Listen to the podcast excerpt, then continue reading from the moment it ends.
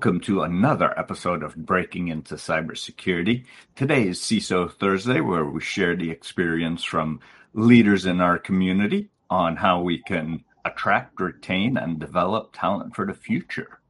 Today, our guest host is our guest is um, Dr. Joseph Burt Miller. Uh, he's joining us from the the from CISA. um, Dr. Joseph, you want to give us a little background about yourself and uh, introduce yourself to our audience? Yeah, sure. So um, I'll, I'll, just make a minor correction. I, I am uh, with the Department of Homeland Security.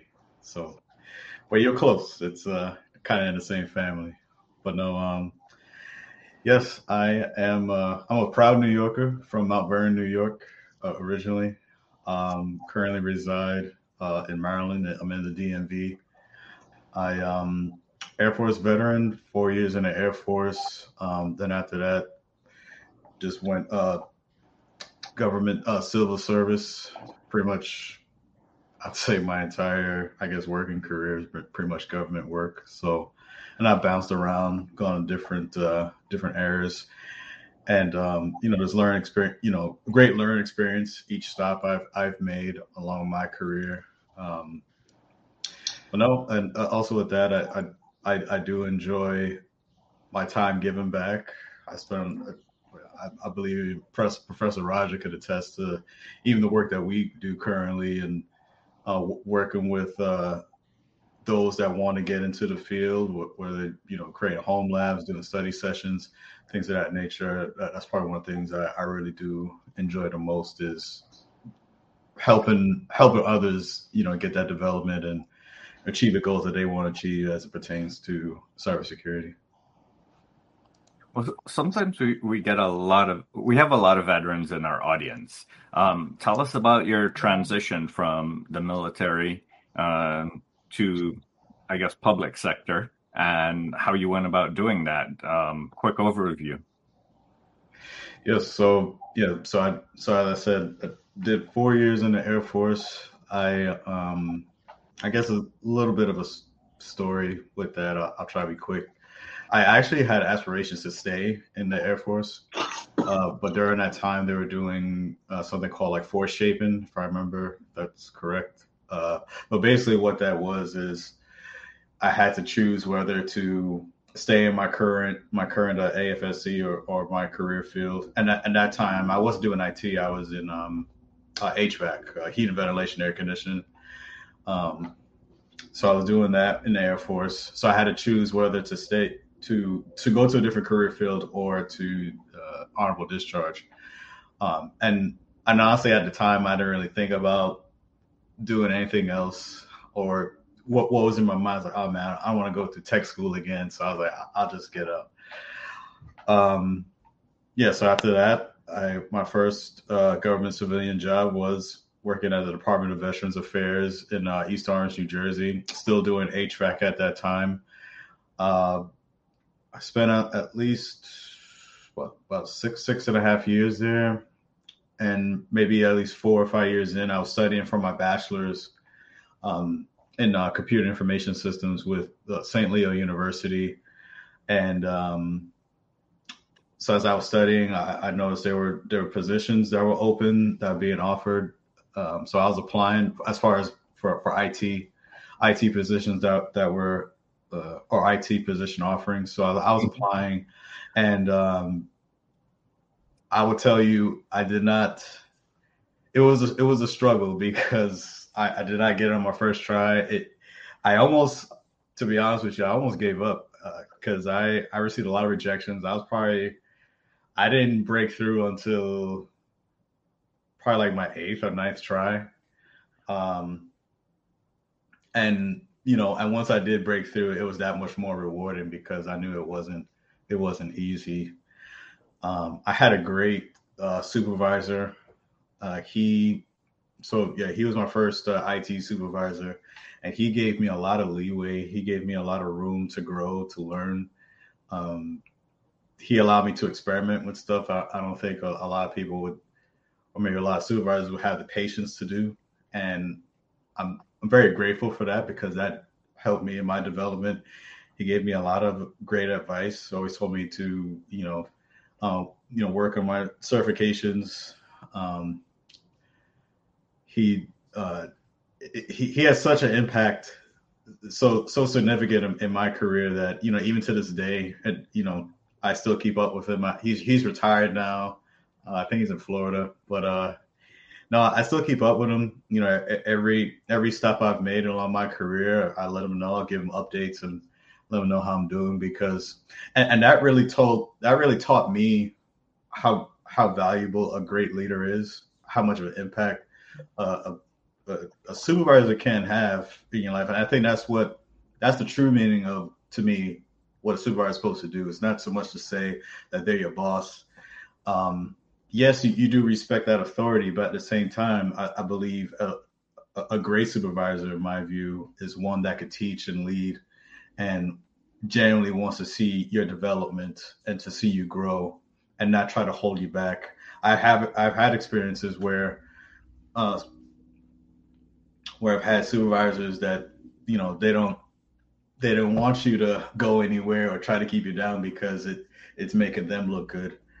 Um you know that that's not great either because that's that's that's stunting your growth. Um so no, yeah, I, I definitely learned a lot from um, uh, from him, and you know, I kept that kept that in mind as, as I moved on, and as every stop that I've made um, from from there, I went on to um, where did I go? I, I the, the VA in Omaha, Nebraska, um, and from there I stopped at the uh, uh, Offutt Air Force Base, uh, yeah, out there in Omaha.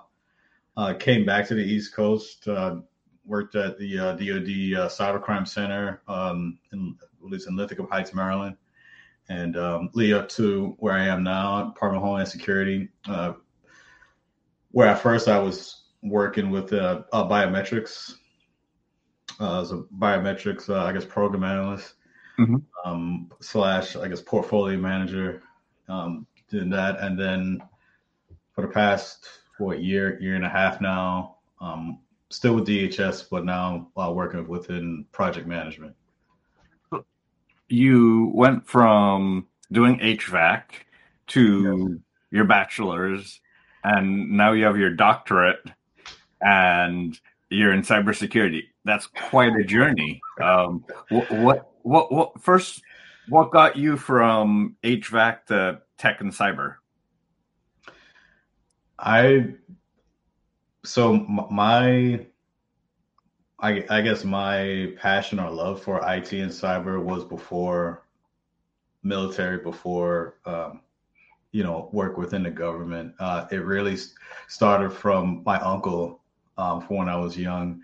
He was he was a um, he did a lot of like tech repair, uh, PC repair. Um, so at the time he was living back in uh, Paterson, New Jersey, and growing up uh, so he was my father's brother, and you know, growing up, you know, sometimes we, we, we would make, uh, I guess, like little mini road trips from New York to Jersey to go visit, and I always enjoyed those trips because I always knew, you know, my uncle he had all like PC parts all over the place, and and I was like, and, you know, to me, I was like, man, I, I was just fascinated by it, and and I'm thankful that he had the patience to listen to my questions or take my questions or listen to me because I was very inquisitive. I, I did want to learn, and you know, it really piqued my curiosity.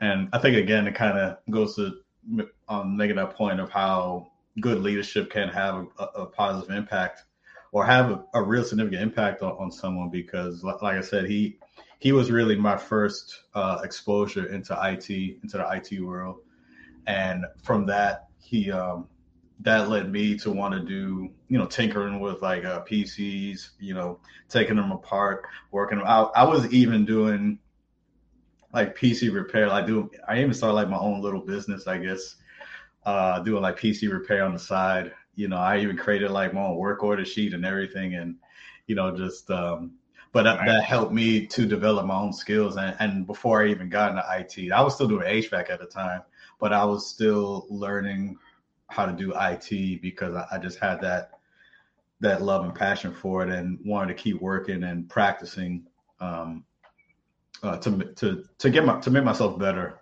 Um, so I hope well, that answers. Uh, comment from Paul Cummings in in the audience. Um, definitely explaining leadership over management, and it sounds like you've had some great leaders and mentors in your career. As you've grown within uh, DHS, what are some recommendations that you might have for um, vets or non-vets that are looking to join DHS and and be part of the mission? Um, to join DHS within IT. Yes. Or okay. Yeah. Yes. So I, I give this advice. Yeah. Yes. So, so I, I, give this advice to um, my mentees, those who I encounter, that those that are are looking to uh, get into the field. Um, so especially specifically for those that do want to do IT or cyber within the government space. So I tell them I think number one is to you know focus on your certifications because um, if you look on USA Jobs, I'd say 98% of those positions they're requiring you to have uh, Security Plus um, minimum. Um, you and, and, I and of course they have may have other certs uh, depending on the position, but the usually the common denominator is having that Security Plus. So I always tell people those who I encounter say, hey, go for your security plus. At least get that. I also tell folks to also look to get your A plus as well. Um, only because I think that gives a very good um, foundation, especially if you're like brand new in the IT, like really have no sort of um, experience or knowledge. I think having A plus is very is a good foundational uh, certification, or, or e- even if you don't even get the cert, if you just study the books, that I, I, think there's a lot of good material that that could help you to build upon. But yeah, I, I mean, if you're gonna do that, you might as well just get the cert. But um, and and and also too, because and there's always like the, I guess the the long-standing debate of whether one should get degrees or certifications I for for myself, I'm the crazy one that went and got the doctorate, but that's only for for myself, honestly. Uh, it was more of a personal challenge. Uh, it's not to say I went in to say I want to get this doctorate so I can get this X Y Z position. Uh, no, after I finished my I, I, after I finished my master's, which was in cybersecurity as well, I um I was kind of like hemming and hawing. I was like, man, should I go for the doctor? And I had a comment, you know, during that whole indecision, I did have a conversation with my grandmother, and she she gave me very simple advice, and you know that was enough for me to to go and do it because I feel I would just be living in regret, like oh man, you know, if all this time passed, I would just looking back saying, oh man, I would have been done already if I just started back then. So, um, but no, uh, I, I say to those that you know you're trying to get in I would say depending on if you're going private sector or, or government. If it's government, I say you know focus on those required certifications, uh, particularly most likely it's going to be Security Plus. Um, and then also once once you're in, take uh, take advantage of your training um, training department for you know your first position that you get in, and leverage them to say, hey, I uh, you know I, I, see the certification or I see this degree program I like to do because as long main thing is that it has to be in alignment with your your duties or your job that it will get approved. Um, I'm not saying it's guaranteed, but from from what I've seen, that's usually what it will take the, the criteria in order for um, certifications or any sort of program to be approved. As long as it's, it's it's in alignment with what you're doing, because now you're adding more value to your organization by getting more proficient uh, in this field. So they see you know you, you're taking steps to to better yourself and um and also you're contributing back back to the organization i don't see why they would say no and degrees really would help especially if you are trying to move up uh, within the field. So like especially uh, um, if you're looking for leadership positions again the masters and maybe even the doctorate you know if you even if you let's say you know you want to be director or you know some sort of executive level position having having those degrees the higher level degrees will will definitely help your case. But as far as getting in i would really just focus on certifications. And of course getting that experience you know and there's a lot of low cost free uh, resources out there a lot, lot of um, you know, join a community, join groups. Uh, prime example, Professor Roger. You know, he he does a, a, a great work within his Discord channel.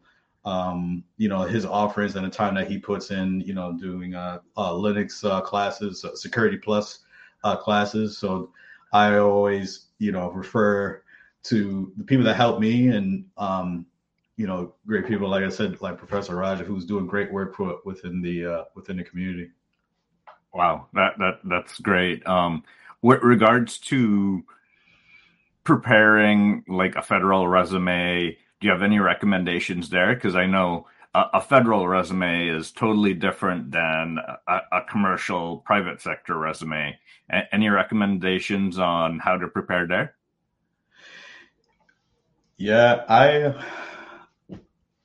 um th- there I would say there's one person who I feel who has helped me. Uh, her name is uh, Janine Wiggins. She uh, she definitely specializes in federal resume revamps. You know, um, helping get your resume to where it's um, it you're getting uh, notice. You're you're getting uh, at least getting to the interview, and and of course from the interview on, you know, it's really on you after that. But no, um, you I, I, will not say that I'm a resume expert, so I, am not going to try to claim that. But I, I, know there's you know great people like like I said, uh, Mrs. Janine Wiggins. She she's very helpful. Um, you can find her within LinkedIn as well. She does a lot of great work and and helping those you know trying to get your federal resume up to snuff and um, you know you know get to the point where you can get that interview. So you know I will look for you know people like like her who who offer those services, especially for for federal resume uh, review and um, uh, modification uh, who can help get you to uh, the point you need to be um, as you're applying for these positions. And what are some of the the differentiators? I mean, I know you're not a professional, but like for when she revamped your resume, like why why is it so much different than the private sector ones? Oh well, well well, I think I'm I'm biased when it comes to the government resume because you can go as long as you want. You know, the private sector resume they do you you know you have to try to stay within that two to three page. I, I don't know if three pages too long. Uh, you know, uh, but with government, you know, like uh, government positions or government resumes, you know, there's really no limit. Um, and I, I, that's probably one of the biggest differentiators because especially if you have a lot of you know a lot of experience a lot of time that you've invested you're going to have a lot to say you're going to have a lot you know especially those who have that military background too you don't want to discount that especially if it's relevant if it's relevant experience yeah you don't want to leave it off um, so it's that's probably the biggest difference between um, you know, uh, government resumes and private sector, private or public, I guess, sector uh, resumes is the, the length. Um, you, you could really state your case in, in a government resume, whereas, you know, private or public sector resumes, you kind of, I feel you got to really skim everything down as much yeah. as possible. Well, yeah, definitely. Two two pages tends to be uh, the, the max that you would see unless you're in senior. You know, honestly, I don't even know how you do it because for me, I couldn't. I have way too much stuff, man. well, it, it's. It, I think it's about creating the stories. Like, um, what what's a major situation that you tackled? Uh, what were the opportunities to resolve that situation? What actions did you take, and what results did you generate? And creating those stories help helps hiring managers show in a short period of time how how you would tackle uh, one of their business problems. So um, yeah, you, you you squeeze in all the technology that you might have used and things like that to get the keywords um, from the job description, but uh, yeah, it, it is a ta- it, it is a talent as well, and there are folks yeah. that help with um, prompting those resumes as well. Um, from from the the, the pro, program management aspect of things, um, share share with our audience how that interacts with the different cybersecurity experts and um, what do you do on a day to day? Yes, so you're as from the I guess project management perspective, you you are you at least for, for for myself, you know, not necessarily doing the, I guess, uh, technical aspects each day. You're more so kind of looking back and seeing the overall um, operations of, of of a project, uh, working with different uh, different different teams. Um, for for myself, uh, particularly, I work more with the the risk management uh, piece of it. So I, I meet in on a regular basis. Um, uh, weekly, you know, going over our risks, you know, going over our mitigation steps, get an understanding of, you know, where we are, what, what are we doing to um, uh, remove any blockers, anything that's that's really getting in the way, making sure that we stay on schedule for the project, and if and if we're not, you know, we need to do um, schedule changes if need be, or you know, or re- request to get it uh, approved. Um, I, I think also the big, biggest thing too is that you know working with contractors as well. It, it, a big part of it is relationships um, because it, it, it can get testy. it, I've um, I've witnessed some. Uh, I'd say I, am not I'm not saying it was coming to any fisticuffs, but you know you, you could tell by the tone that there's a little tension in the air. Um, especially, you know, if if things are not going as you know, you don't really have the desired results that you want for the project.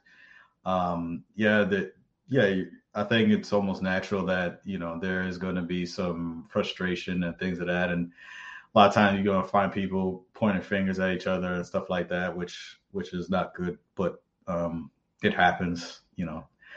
I, I, know the book says one thing, but in, in real world, it's uh, it's a little different. But uh, but no, you, you you are trying to make the best of it. You are trying to really you you are trying to be professional and, and working with others. You know, you work with other groups. You know, contractors. It's not all, you know, all government. Uh, from from my case, it's not all government employees. You are working with others that are you know government. I guess government contractors uh, working uh, towards uh, to, towards the project. So yeah, so um, you you are relying on, on others to do their part, do their job, and and um, and then you know you're making daily, not daily, but I say consistent checks to make sure you are staying on track and you know keeping leadership uh, abreast of what's going on and giving them a realistic outlook of, of where things are going and getting their involvement if need be, you know, especially if we need, you know, extra money or we're not gonna, you know, m- stay on schedule or, or, what have you, whatever the case is, you, you definitely need to make sure the leadership is involved and that that they are aware of what's going on and who need their help that they can, you know, effectively step in and, and try to make any sort of uh, course correction. And how do you keep up with the changing technologies so that you're able to have these conversations with the stakeholders and you're not trying to pull, pull the wool over your eyes?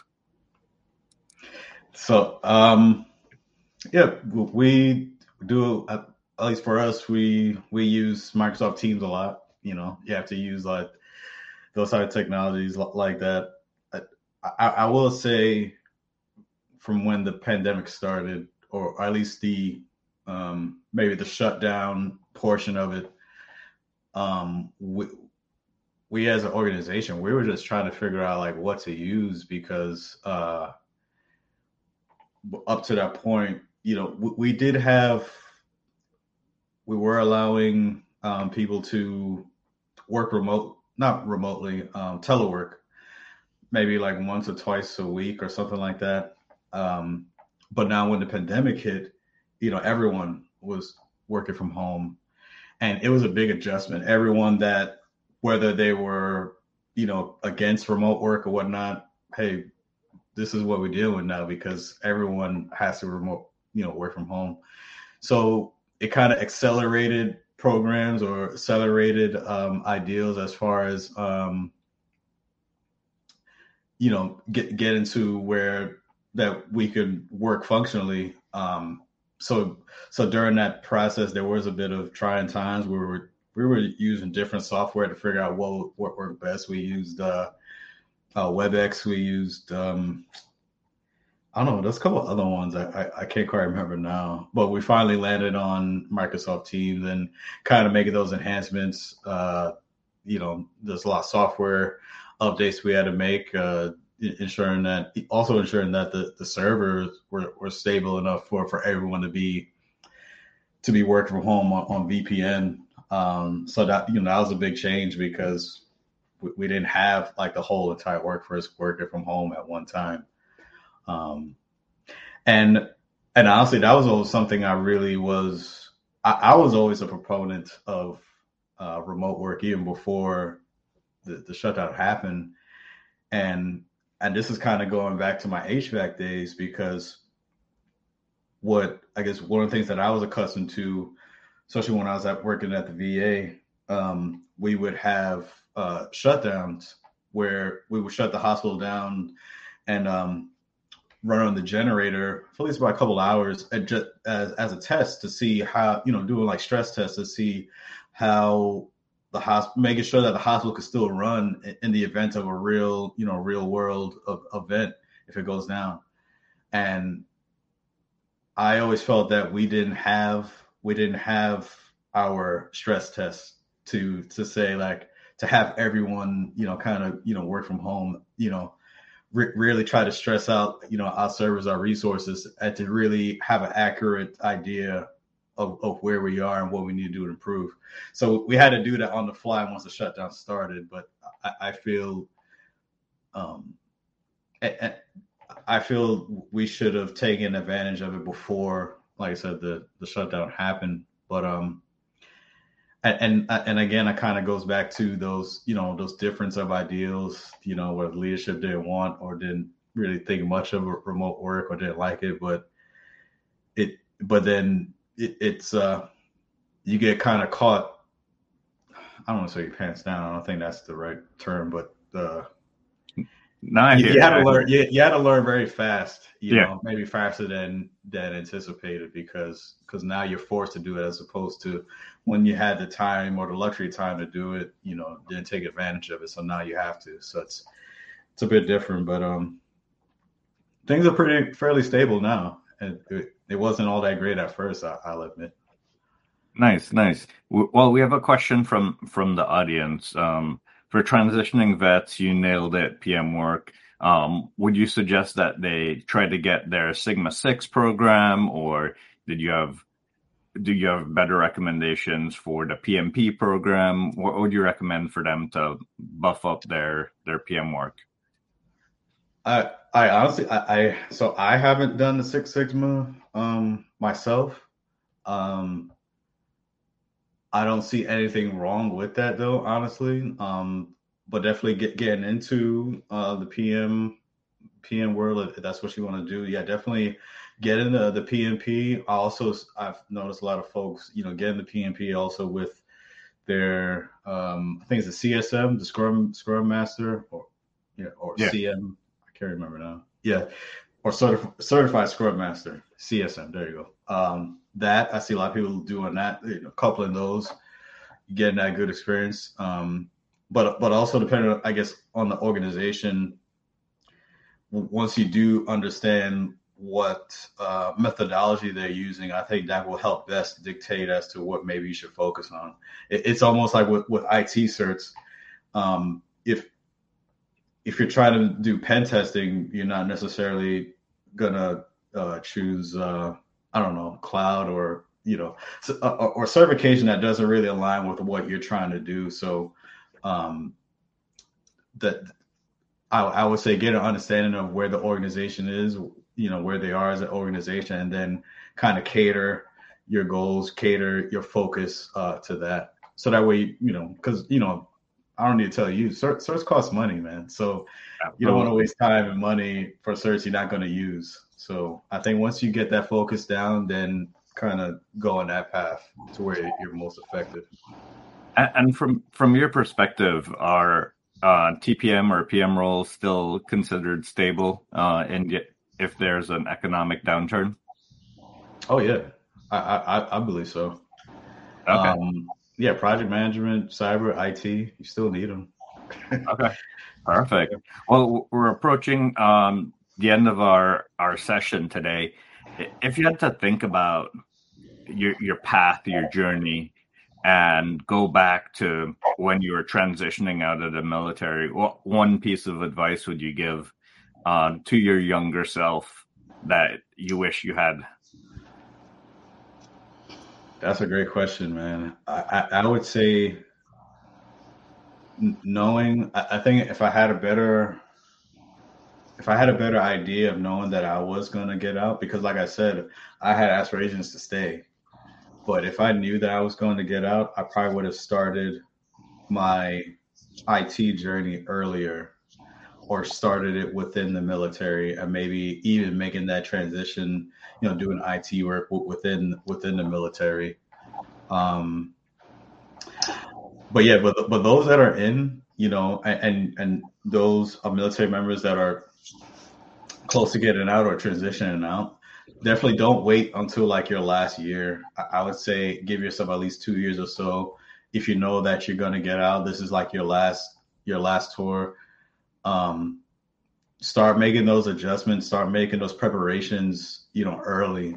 Um, because I, I will say the I think it's called the TAPS program.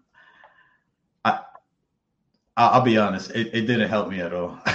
it, it it just felt more like a uh, you know check on a box thing to say we gave you this briefing, now you can separate. You know, like it and it's almost like a liability. They're covered as far as the military, and then you can get out.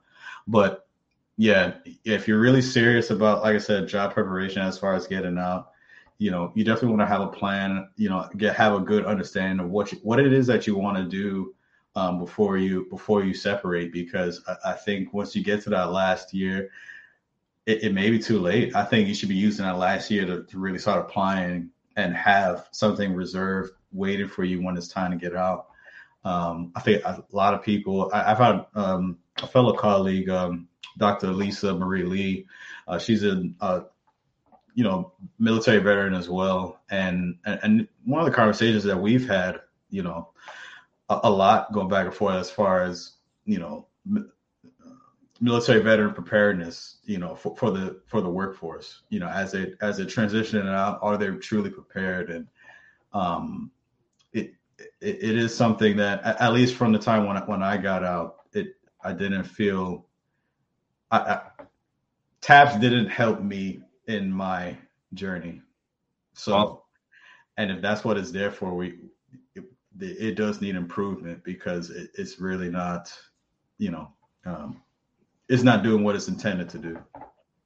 Well, thank thank you for that, and and that's one of the reasons that um, Paul Cummings and myself we started the whole cyberhuman initiative is really to to help folks that are transitioning into cyber provide that guided path for them. It's a nonprofit, and we we aim to help individuals discover who they are and what they want to do and kind of have that path. So um, if you're interested, check it out. Uh, thank you, Dr. Joseph. Um, Dr. Joe. Um, your your link is in the description for those that want to follow um, Dr. Joseph. For those of you on LinkedIn, uh, thank you for joining us today. Uh, connect with myself, connect with Dr. Um, Joseph and Professor Roger. For those yeah. of you on YouTube, hit that subscribe button and that notification button. And for those of you listening after the fact, uh, give us reviews, give us five stars, share us with all your friends and family. That way we can, we can have a diverse group of people um, joining cyber. Thank you all very much. Thank you.